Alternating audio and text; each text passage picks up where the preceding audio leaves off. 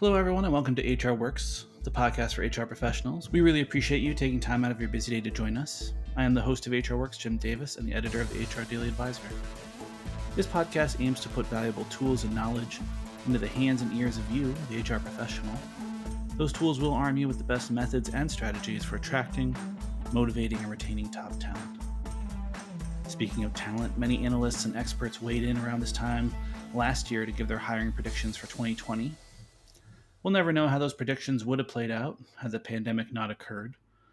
Now we once again ask ourselves what will hiring look like next year? I have expert Michael Batman Cohen on the show to find out. Batman is the founder of Wayne Technologies, a contract sourcing and recruitment training organization. His approach to sourcing is one based on deliverables, transparent data, and using multiple sources and platforms to find the greatest diversity and quality of candidates. I should also mention he will be the keynote speaker in our virtual summit on December 9th called HR Now. There'll be a link with information in the description. Michael, should I say Batman? Thanks so much for joining us again today. Thanks so much, man. Thanks. I uh, I go by both. I can't seem to get my wife to call me Batman. Maybe one day. Um, Maybe one day. That's right. Probably have to be some kind of trade off, right? Like she could be Poison Ivy or yeah, that's right. Uh, Starfire, I think, is what we've what we've ah, gone with for classic, classic. Um, yeah. That's Teen Titans, right? Uh, yes. Wow, nice pull, nice pull. I was a teenager once. I think it was just coming on as I was getting slightly too old to be watching that. Um, it's awesome. Anyway, uh, 2020 was kind of crazy um, from a hiring perspective. We had organizations go out of business. We had organizations that became uh, unexpectedly successful, had to onboard as many people as they could. Now we've got a whole new consideration. We have essential employees that are going to be risking their lives often for their job in a way that you never would have expected them to even a year ago. And you have other people that uh, are, you know, in a completely different um, situation that can work from home, aren't essential, aren't going to be exposed things have really been divided in that sense, uh, and it's just been insane. So, uh, first, yeah. before we dive in, um, you know, what did, what did hiring look like this year once the pandemic hit? You know, I think uh, hiring hiring this year looked like I, I believe the rest of this year, which was an absolute dumpster fire. um, it, it, it never ceased to amaze me the you know the 2020 bingo that people were able to play this year. If you're not familiar, it's basically a list of the craziest stuff. Create a bingo board and put a list of like the most ridiculous things that could possibly happen in a year, uh, and then play bingo throughout the year. And I think that that is exactly the way that hiring also went right? Which was the the craziness of February through April when people were like, "Oh my gosh, you know, we need to let everybody go," and you know, just eh, like clean house, nothing's ever going to be the same, you know. Um, and then as summer rolled through, uh, I, I noticed a small pickup uh, in hiring. And then now at the end of the year, it's a, a, fire sale on the other side where you're like, oh my God, we need to do like all the hiring of 2020, but like now. And so throughout the year, one of the interesting things uh, with hiring, obviously, I think number one in everybody's face is um, remote. Right. There's no more right. for most organizations. There's no more in-person interviews. Come check out the office, meet the team. Right. I I, I know mm-hmm. most of my clients haven't met the people they've hired in person um, most of my clients the or candidates haven't seen the office that they may or may not be going back to mm-hmm. and i think that that is uh, difficult if not handled with tact and care because at the end of the day uh, retention is still an issue uh, for every organization and you know I, it goes back to the uh, so number one working remote. Number two is this onboarding retention issue and uh, it goes back to something that I, have always compared it to um, I, I, had helped plant a church uh, a year and a half ago or so and one of the things in doing that that they talk about is like why do most people stay at their church right? And, and, this is directly translatable to work. It has nothing to do with christianity or whatever religion it's just right. this group that I, I, have the familiarity with why do most people stay at the church they're at and the actual answer is it's where all their best friends go mm right? And so now all of a sudden you're in a space where you're not creating the same relationships. You're not playing ping pong in the afternoon or going out for drinks or complaining that the kombucha on tap flavor isn't very good this month, like hypothetically. Um, you know, uh, so those type of like nuanced relationships that often give people the the deeper level of buy-in that they they need in order to to stay during tough times isn't there. And so it's interesting to see companies now not only interviewing remote, but trying to give their current employees and their onboarded employees um, the same type of benefits in their house. So, what do I mean? I mean, uh, there are some companies that uh, give you like a stipend for like you know, Grubhub, Uber Eats, whatever, every day to order right. lunch. There are some that are doing happy hours and using companies like Drizly to deliver alcohol to uh, employees. Um, you've got the ubiquitous virtual happy hours now, which I think are just a colossal, terrible waste of time.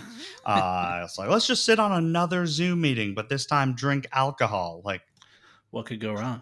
Yeah, uh, cool. I did that at 9 a.m. You know, like, uh, just kidding. Um, so it's it's it's that type of change. So you have hiring, you have the retention piece, right? And with that is the team building of what what do we do? Uh, and a study that had come out, um, I think it actually came out last year, uh, but it got published in an article this year, was about playing games with your team and mm. saying that uh, even for people who don't play like you know computer games or whatever types of games, uh, that it's still an amazing bonding experience to do this and there's no shortage of virtual games right? Like i, I remember uh, we had a group of us um, who and a, fair warning i'm not necessarily saying you should do this um, uh, right. uh, we we got together one night and there were like eight of us uh, from the industry and we played cards against humanity and we're drinking and playing and like first off that game is super inappropriate. So if you like be forewarned if you work for like a corporate company do not play that game with your your colleagues. yeah, uh, I played it before. Oh, yeah, um, super inappropriate. But like stuff like that is is the new way I think people are are bonding.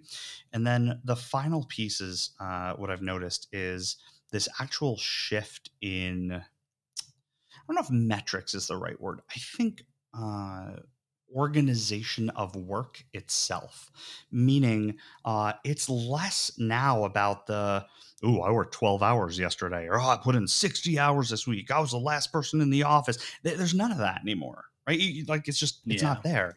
Um, and it's leading to two things. Uh, one is um, it, employers and employees, each on their own side, um, having to adjust how performance is measured and what it really looks like to have a quote unquote work day. Um, so I I don't think the days of like needing to log on at nine and working until five, I think those are dying, if not dead, for most people. Right? Like in yeah, my company, we have a meeting every day at, at 10 o'clock as just like a team, you know, like quick 30 minute, how are we all doing? Great. And then I don't in any way care when you work or where you work from. Do not care we have stuff that has to get done by a certain date right or if you're in sales you have metrics that have to get hit you have you know for marketing you have a certain number of campaigns that need to get started or whatever it is that you're being um uh call it like judged for or, or uh, monitored for but like who cares if you want to work from 10 p.m until 2 a.m every day that's that's your jam time like if you're getting what you need to get done done then awesome you know and mm-hmm. i think i think that that's um that that's a major change for a lot of people dealing with kind of that time it, it's interesting you know particularly with the the metrics um, and the performance aspect people before, you don't really get the sense of what that's going to look like until you really get into the company, unless you ask a lot of questions in your interview and they're honest with you.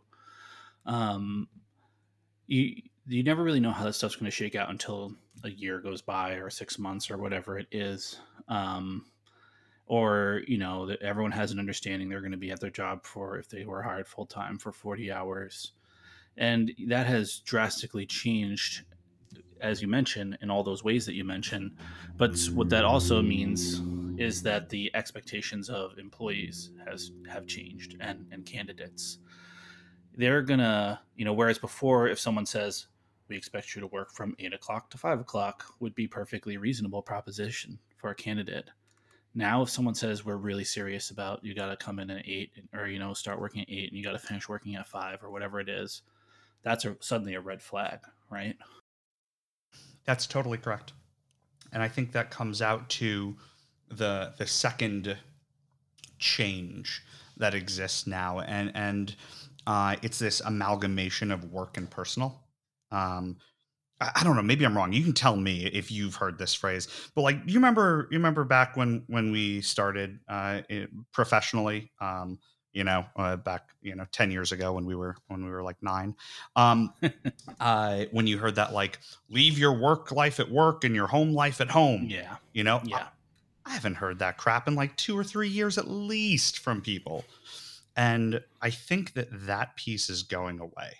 I, I think the the clear di- differentiation between who you are at home and who you are at work is slowly but surely uh, kind of conjoining, right? The, the days of people having a work Facebook and a personal Facebook and stuff are, are kind of in the past. Um, it, it's it, I come across that way less often than I used to, right? And and that old like, well, you know, there's pictures of me drinking, and I'm like, here's the thing, most people drink, right? It's like, well, I have a couple of pictures when I got really drunk. I was like, here's the thing, most people have gotten really drunk. it's not like that's not you. Um, so, uh, yeah, uh, I, I, think that that's a, a big change, and, and the scientific, um, uh, like theory that it's called is called the self complexity theory, uh, and the theory basically states that w- we are blending all of the areas of our lives together uh, for better or for worse.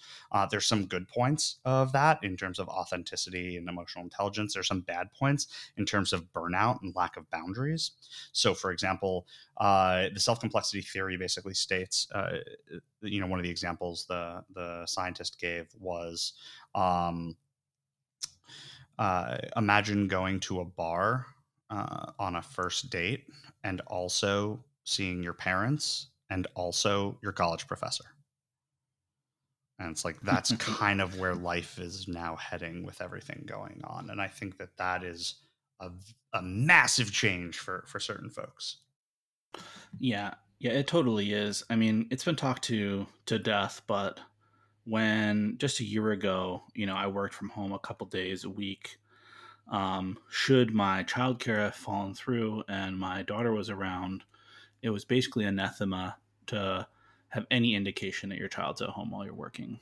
I mean, if your kid popped onto your your call or something, you could get in trouble, you know, because a lot of places, I know it's not everywhere, but a lot of places had policies.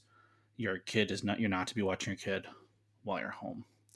You know, I, and I don't know if you remember, but there was that British fellow on the BBC, I think it was like two years ago, he's doing a, a, a piece. He's clearly at home, and his door opens up, and his daughter, his like toddler daughter, walks in and is followed by like his even younger daughter in a walker, and this is all this chaos. And the guy that's mortified, he apologizes profusely. That went viral.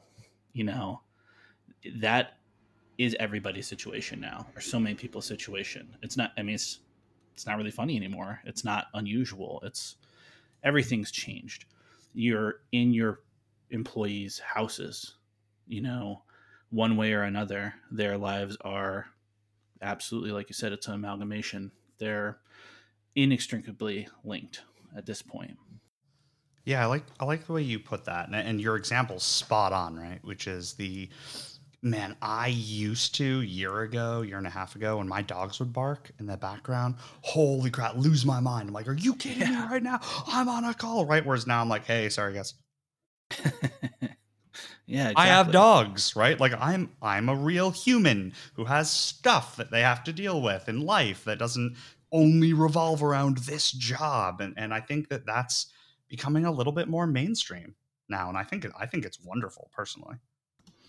Yeah, and you know the way that ties into the candidate experience is, I mean, this is definitely an acid test. I think a lot of employers are realizing they have to get on board with this. Have already realized, and then there's always going to be the people that are like holding out. And I've talked to a couple of them, um, you know, that want their employees in the office still for some reason, that you know are still micromanaging time uh, for employees. You know, what what are they doing when?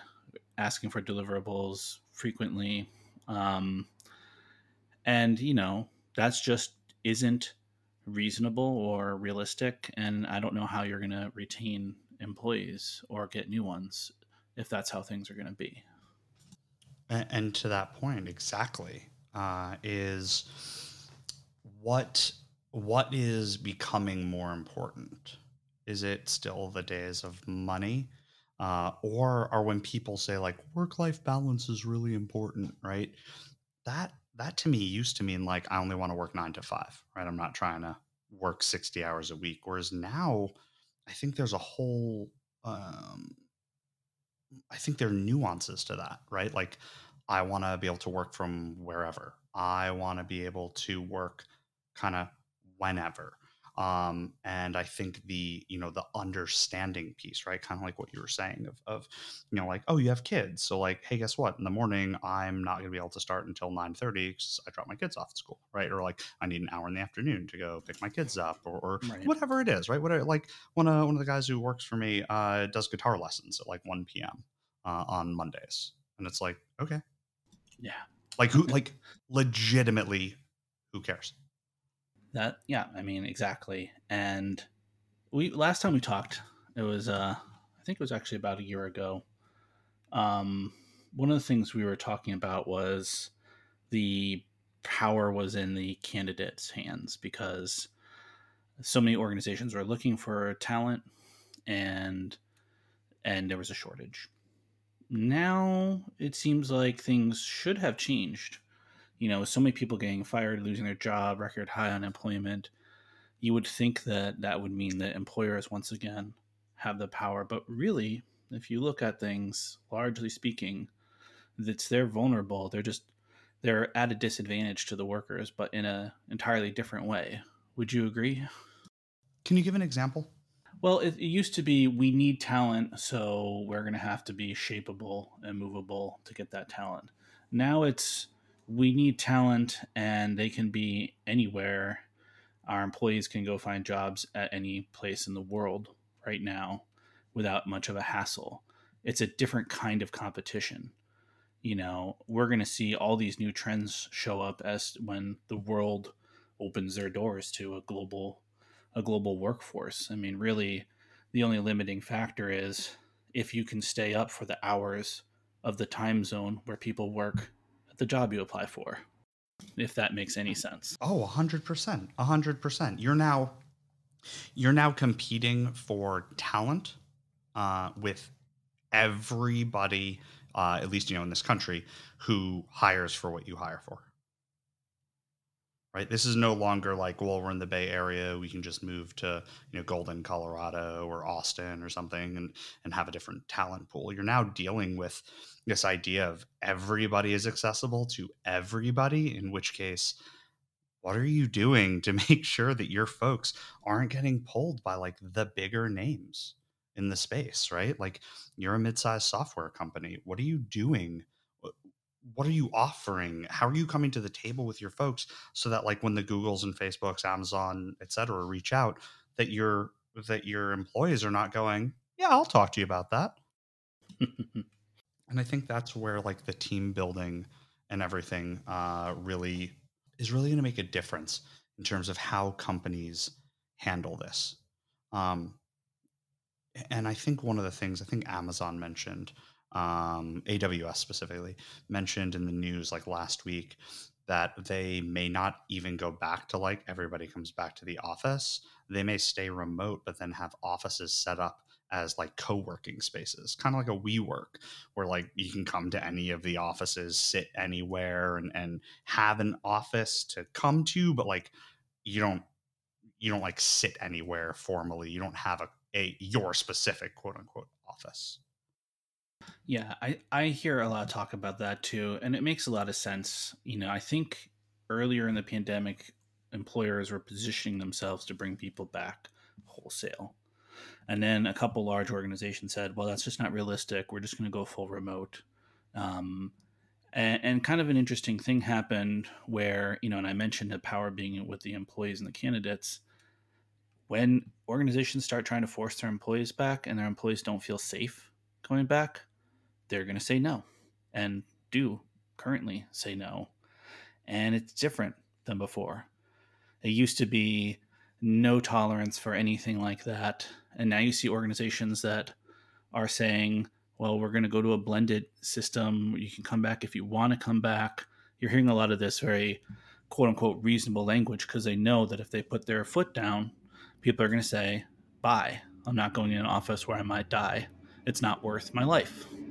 And that's the other thing about this pandemic is that a lot of people were faced with that insane proposition, which is if I go to work, I might die or I might kill someone in my family. A thing that most people don't experience at work ever. And it really helps you sort out your priorities. You know, like when our organization was deciding whether they were going to shut down, I said, I'm not coming back to work, you know, because I don't I don't think it's worth risking my life or other people's life. Normally, that would be, you know, disobedience and you'd get written up or you get fired or whatever it was. But it was just like not a discussion because, of course, I wasn't going to come back. No one's coming back. And then they formally made the decision. That hardly played out differently at very many other places, especially around that same time period, you know, late March. All these organizations had to make this decision and they realized that a lot of their people were just going to leave and not come back unless they did something. Yeah. Yeah. And, and, I think, you know, adding on to that even further, it's interesting the the reverence that we hold for police officers, right? Mm. Who go out every day, risk their lives to protect the remainder of the citizens. And right now, there's a lot of folks who've had the same job for 5, 10, 15 years who are now doing that same thing. And everyone else who is going and not protecting the rest of the citizens, right? You're not a healthcare worker or a frontline worker, have right. that same level of risk. And so, what are we doing to help mitigate that? Right. To your point. Um, or are we? Or are we just saying, like, well, you know, tough stuff, come to the office or get a new job? Which, by the way, if you're doing that, shame on you. yeah, I haven't heard those cases firsthand, but I know they must be out there. I have. Um, it, it, yeah, well, if anyone's listening wants to get in touch with me and talk about it, let me know, uh, in, including you. Do you have a story like that or any examples? Uh, I do. So I have a company who I obviously won't mention because that would be uh, inappropriate. Right. Um, but uh, yeah, I have a company who's basically saying like, "Hey, we're fine. We can keep socially distanced in the office. It's important everybody comes here for collaboration." And uh, like, uh, not my client personally, and uh, it's like my immediate response is, "Well, how are you collaborating?" So do you have a conference room that's literally large enough that you can leave the door open? Everybody can come in. There's fresh air coming in. Everyone's wearing their mask and sitting six feet apart because like there's no way you're gonna make me believe that. In which case, what are you collaborating on? Like what like what are you what are you possibly doing that you couldn't just do not there? Yeah, it's it's this stubbornness that has permeated the workforce for decades. You know, it's so many of the things that happened in the last year that that employers now have to do to stay alive were like a choice, you know, well, we don't need to be that flexible. We don't need to be understanding. We don't need to think of our employees like people because yeah, that's right that's how it really was and it was you know all the studies and all the experts are saying you know treat them with respect be reasonable try and understand their perspective um, and there was a luxury really that those organizations had where they could say yeah but not really anymore not really that's right that's exactly right you can but just understand your folks are going to leave because whatever it is you're offering them it's not unique that thing where you used to be like, we pay the best in this in this area. Well, guess what? They don't need to be in your area anymore. So uh, get your stuff together. One of the things that you know is it's difficult to talk about because I'm not, you know, me and my friends aren't in these industries. I don't really know people from these industries, but there's this huge percentage of the workforce that's in essential what's essential jobs now, and you know those were jobs that when you were younger you know, my dad would be like, "Oh, if you don't go to school, you're going to end up working in a grocery store," like it was an insult. And hmm. one of the things that you know I've really realized since the beginning is, you know, how much respect those people deserved all along. Um, not that I disrespected them, but I just it's like I just go you get groceries, you go home. It's like you know these people have to deal with everybody you know, the people that are wearing their masks, the people that aren't wearing their masks, the people that are arguing with you because they think they should be able to not wear a mask, and you have to kick them out of the store while they're like spitting COVID all over you the whole time. We've all seen the videos, and that's just one one example. This represents a pretty large percentage of the workforce, and their experience, I can only imagine, has been drastically different than those that get to get get to work from home. Have you looked at hiring strategies for organizations that have those kinds of workers? Have you been discussing this? I have not. That is an area that I typically do not. Not typically. That is an area I do not uh, play in ever. Uh, one of my good friends uh, is one of the lead sources for HEB, uh, one of the largest grocery mm. chains in the country, and and he has been like I don't even remember last time I've spoken to him. He's just been so heads underwater on this one. Um, and so I think uh, I, from the outside looking in, um, my perception is uh, creating a the days of here's a job take it or leave it right we'll pay you an hourly rate like right. good luck i think i think just like everything else is is changing to like what what are you offering right like I think Amazon's warehouses, unless they shape up and how they're treating people, are going to struggle. Right? They're known. There's like documentaries out there talking about how how rough it is to work in those situations. Um, but then you look at like an HEB, which is one of like the best places to work in the country.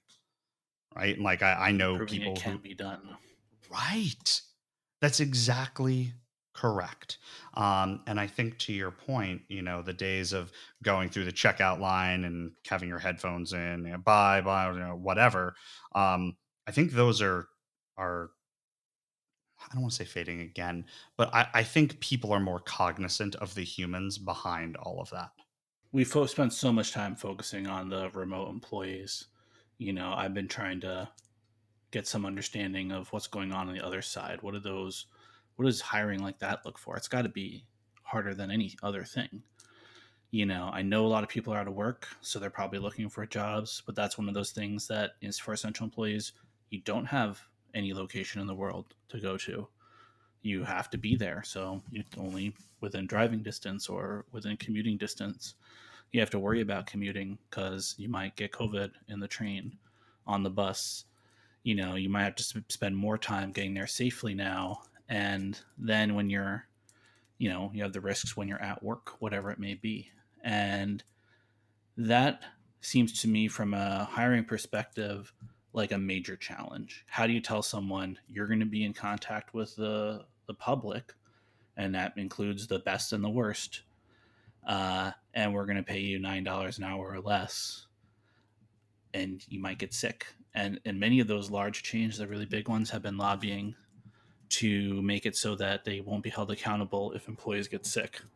You might be applying at an organization that that's their perspective is if you get sick, it's not our fault. I just can't imagine what those conversations look like. I think, unfortunately, so this is an area where I hear what you're saying. I don't know that I agree with that. And I think, unfortunately, I don't agree with it. And I think the reason is there's so many people who have been laid off and hurting for work that working in those environments is still better than not working. And so mm. I think you're in a position where you're kind of have somebody bent over a barrel and are saying like, well, take it or leave it, right? The market right. is what it is now. What are you going to do, you know? Let's shift gears a little bit. Yeah. Well, what didn't work this year? I mean, it's been months and months. Organizations all had a plan. Did you see any that weren't working? Yeah, I think the uh, the folks who are still bent on like we're going to get back into the office, who don't actually need to get into an office, uh, isn't working. I think the folks who weren't trying to innovate during this uh, really slow time, I think that's not working. I think uh, I think now they're they're paying for that honestly, um, because there were a lot of companies out there using this downtime to kind of figure out other ways of doing this job, right? Because uh, you talk about companies like Uber who lost, I don't know, conservatively 50% of their recruiting efforts. And I can tell you they were innovating. They were figuring out how do we do this? How do we still maintain? Because guess what? Like people were ordering Uber Eats a lot more this year than they did last year right? So it's like how how can you stay ahead of the curve with less? How can you work more lean without uh, burning your folks out?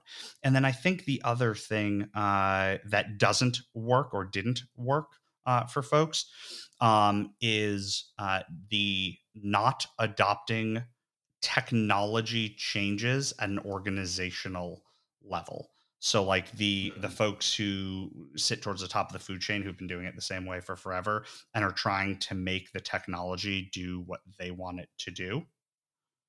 Uh, and I think the downside in doing that is it's it's just inherently not set up that way. The technology is set up to function in a particular way, like the Zoom calls. Great example. Right. So companies who used to get together in the office for three meetings a day, check in, see how things are going three Zoom calls a day is unfathomably overboard. We used to do two a day and actually went down to one because we're like, like, what are we doing? We're breaking up our afternoon to try to have this meeting where we go, nothing has changed. Okay, great. Cool. How was your day? it's been fine since the six hours ago when I spoke to you. Like, okay, cool. All right, great. Bye. You know, and and I get it. In an office, that's a little bit different, right? You want to know what's going on. I, I think the other piece uh, that people are doing wrong is around metrics. Uh, and I, I've preached this a lot very loudly this year. Stop measuring crap that recruiters don't have control over and stop holding recruiters accountable to crap that doesn't determine how well they're doing the job. Hmm. So, for example, if you were holding your recruiters uh, to a particular metric of how many hires your company makes, and that's something like, let's say, their bonus is being graded on, stop it. Stop doing that. It's an unfair thing to do. They do not have control over that. Right? At the end of the day, they can do everything perfectly. And the hiring managers don't hire anybody. Job gets filled, internal referral, whatever it is right? And right. so i get it. It's something to track. I'm not saying don't track that. Um what i'm saying is don't hold your people accountable to that being the thing where they're doing a good job or not. Stop looking at how many submissions somebody makes or how many messages somebody sent or how many screening calls somebody set up. It doesn't matter. Those numbers don't matter and if right now you're thinking well how do you figure so you have employee A who sent out 500 messages this week. They've got a 20% response rate. They've got 100 people who wrote back, and they've set up 20 screening calls. And of those 20, they had four people who were really good, and they submitted those four people over, and three of them got interviewed, and one of them got an offer. It's like, okay, cool. And then you had you had employee B who sent out 40 emails this week and they got a 50% response rate. So that's 20 responses. And of the 20, 12 of them wanted to talk. And of the 12, four of them moved forward to an interview and one got an offer. Which one's better at their job? Number two. The second one. right? And but if you're like, well, they only sent 40 messages, shut up about that. Who cares? Maybe they're so good at their job they don't have to. And you're holding them to an accountability to be crappier, but work harder, right? Well, we want to work smarter, not harder. Great. Let me see your metrics.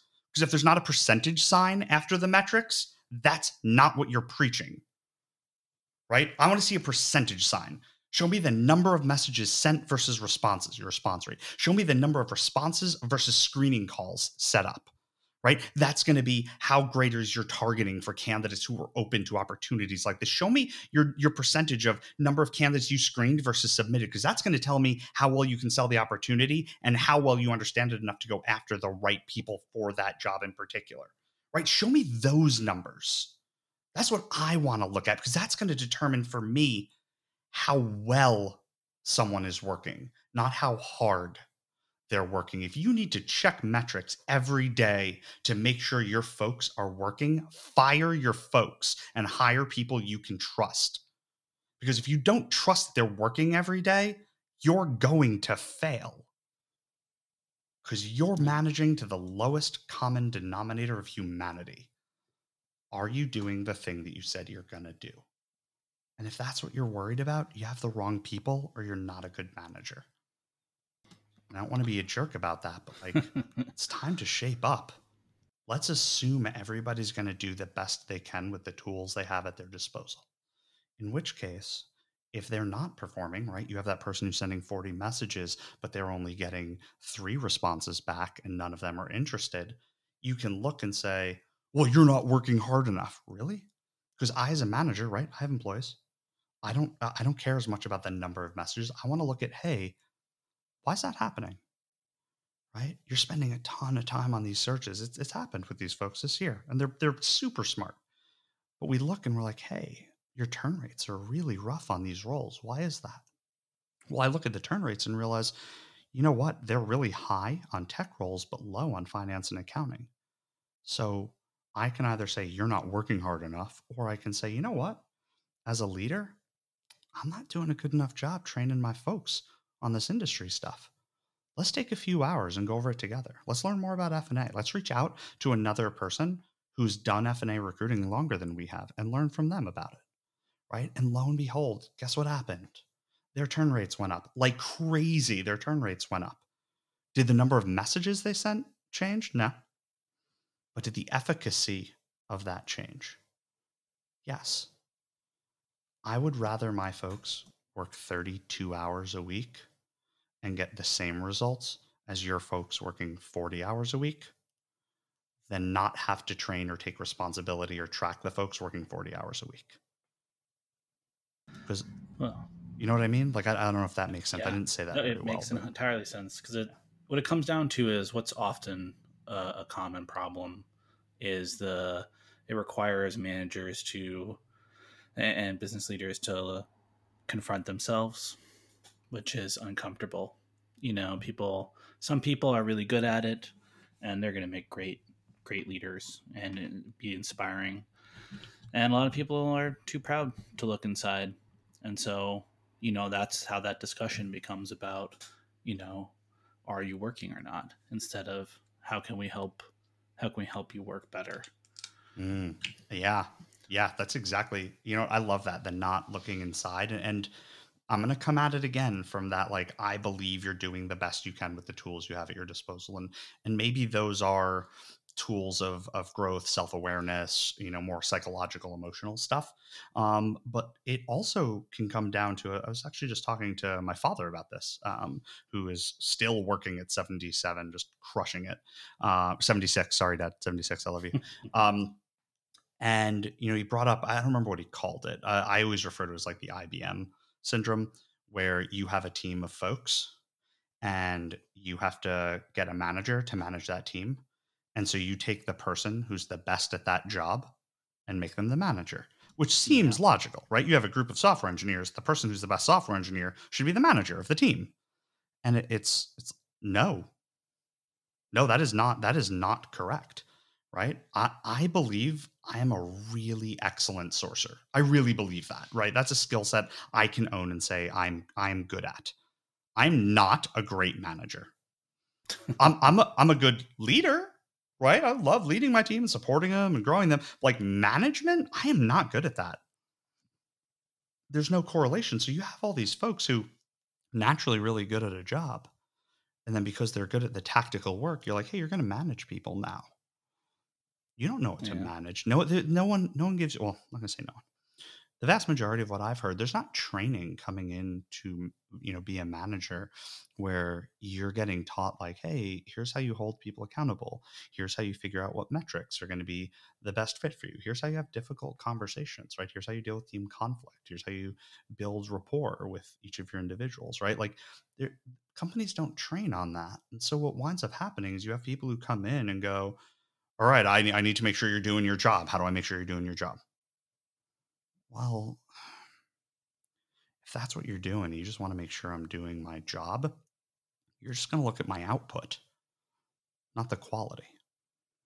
Right? I built 100 cars today. Most of them only have three wheels, right? Oh, my bad. But I built 100. Right? And, and and I think, you know, not to harp on it, I think that that's that's a miss again for organizations. It's definitely been this year has definitely been a learning experience. You know, as as a consultant, I'm sure you're familiar with, you know, organizations by the time they're coming to you with a problem, uh, they've already been messing up for years and years. You know, it's it takes somebody you know, one of the things I talk about a lot is if you look at like disengagement, it can be very hard to see that in your budget and, your your um, finances because it might be steady from year to year. So if you have a sixty percent disengagement rate and that's costing you three million dollars every year, but it's every year, you'll never see the trend line. It's not until someone comes in from the outside or you elevate the right person or you get a certain amount of perspective, however you get it, to realize something's wrong and we can do a lot better. This year, yeah, and, and so they'll turn to someone like you or or a different kind of consultant to come in and fix the problem. Maybe hire someone new. This year it's been that test, that moment of finding out whether what you're doing is working or not happened a lot quicker. It happened immediately. I mean, there was a two week period where it was like everybody went from being this kind of employee to being that kind of employee and you immediately had the needs and concerns. We've talked about it, but it's important. The needs and concerns of your employees became in your face. You you knew if your employer your employee was busy, if they had a kid, if they had to take care of their aging parents, you know, if they didn't have a good workspace, if they didn't have a good internet connection, you suddenly found yourself in their shoes because you had to fix the problem.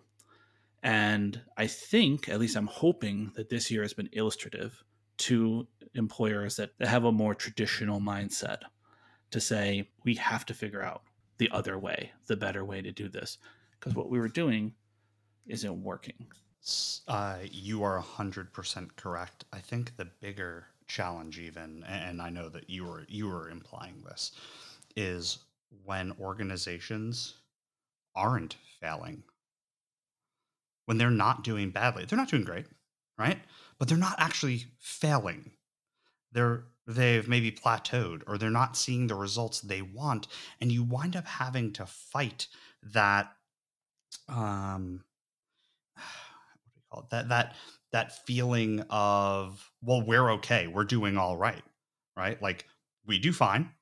We bill X amount every year. Like yeah, we bill the same exact amount Right. for the last 5 years. So are you doing well right? And so now you're battling you know with with both organizations and with individual recruiters around you know well i hired 40 40 people already this year. And it's like yeah we're not saying you're bad at your job. We're saying you could be better.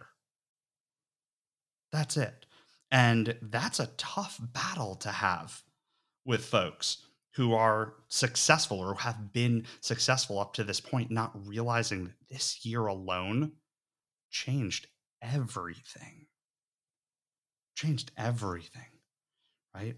And uh, I know while there are maybe a few industries or types of roles where this isn't true, and, and I get it, people are going to you know not be happy that I'm saying this.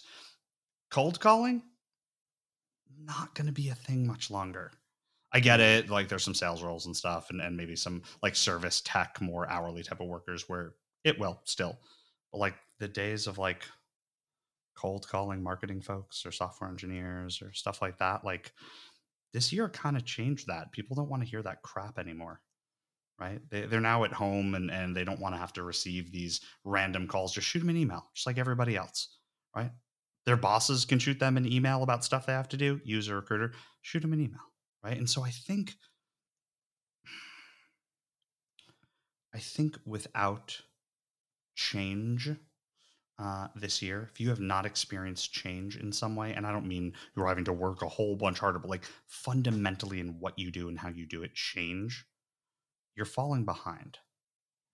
Um, and it, I, I speak about this and I give a talk on addiction, um, and I, correlate it to the recruiting space and, and industry, but it's about mm. addiction. And I think one of the things that people struggle with is as a society, and again, particularly in this country, but I think as a species, we're uncomfortable being uncomfortable.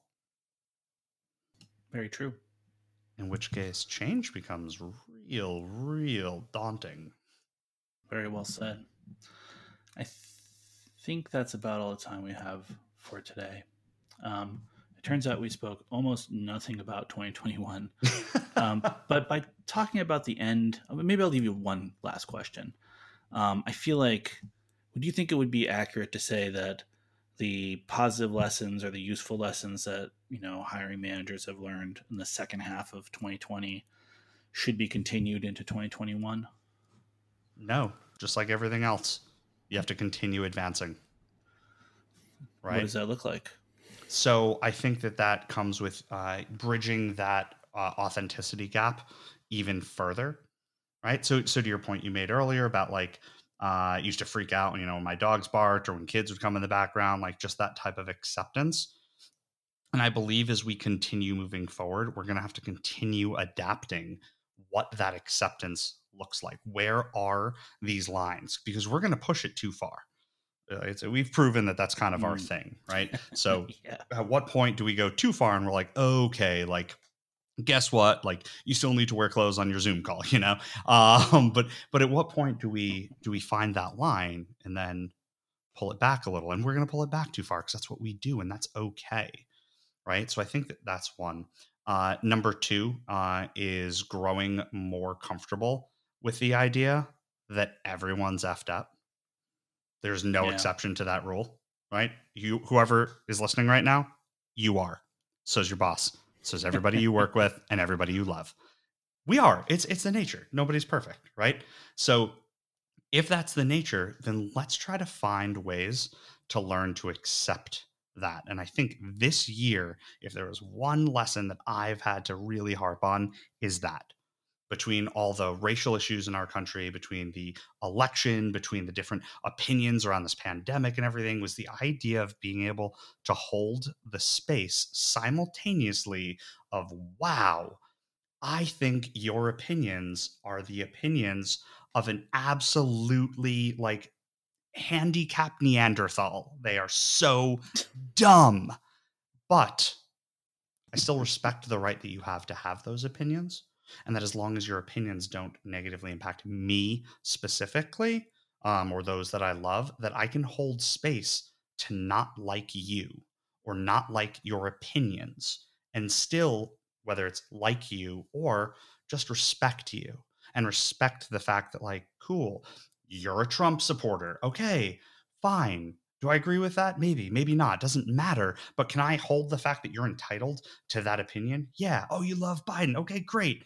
Do I agree with that? Maybe, maybe not. But it doesn't matter because I respect the fact that you believe that thing. And if everybody just approached life a little bit more like that, we could talk about things that stunk or that were uncomfortable. We could be uncomfortable with other people's feelings and emotions and, and opinions while not holding it against them as a human. And I think that as we continue to push forward with technology and amalgamating these different parts of our lives, I think that's going to be the next step. Is being able to hold two contrary ideas or emotions at the same time in balance. Well, Michael, thank you so much for uh, taking the time to join us today. Absolutely. It's always always fun talking to you. It's my pleasure.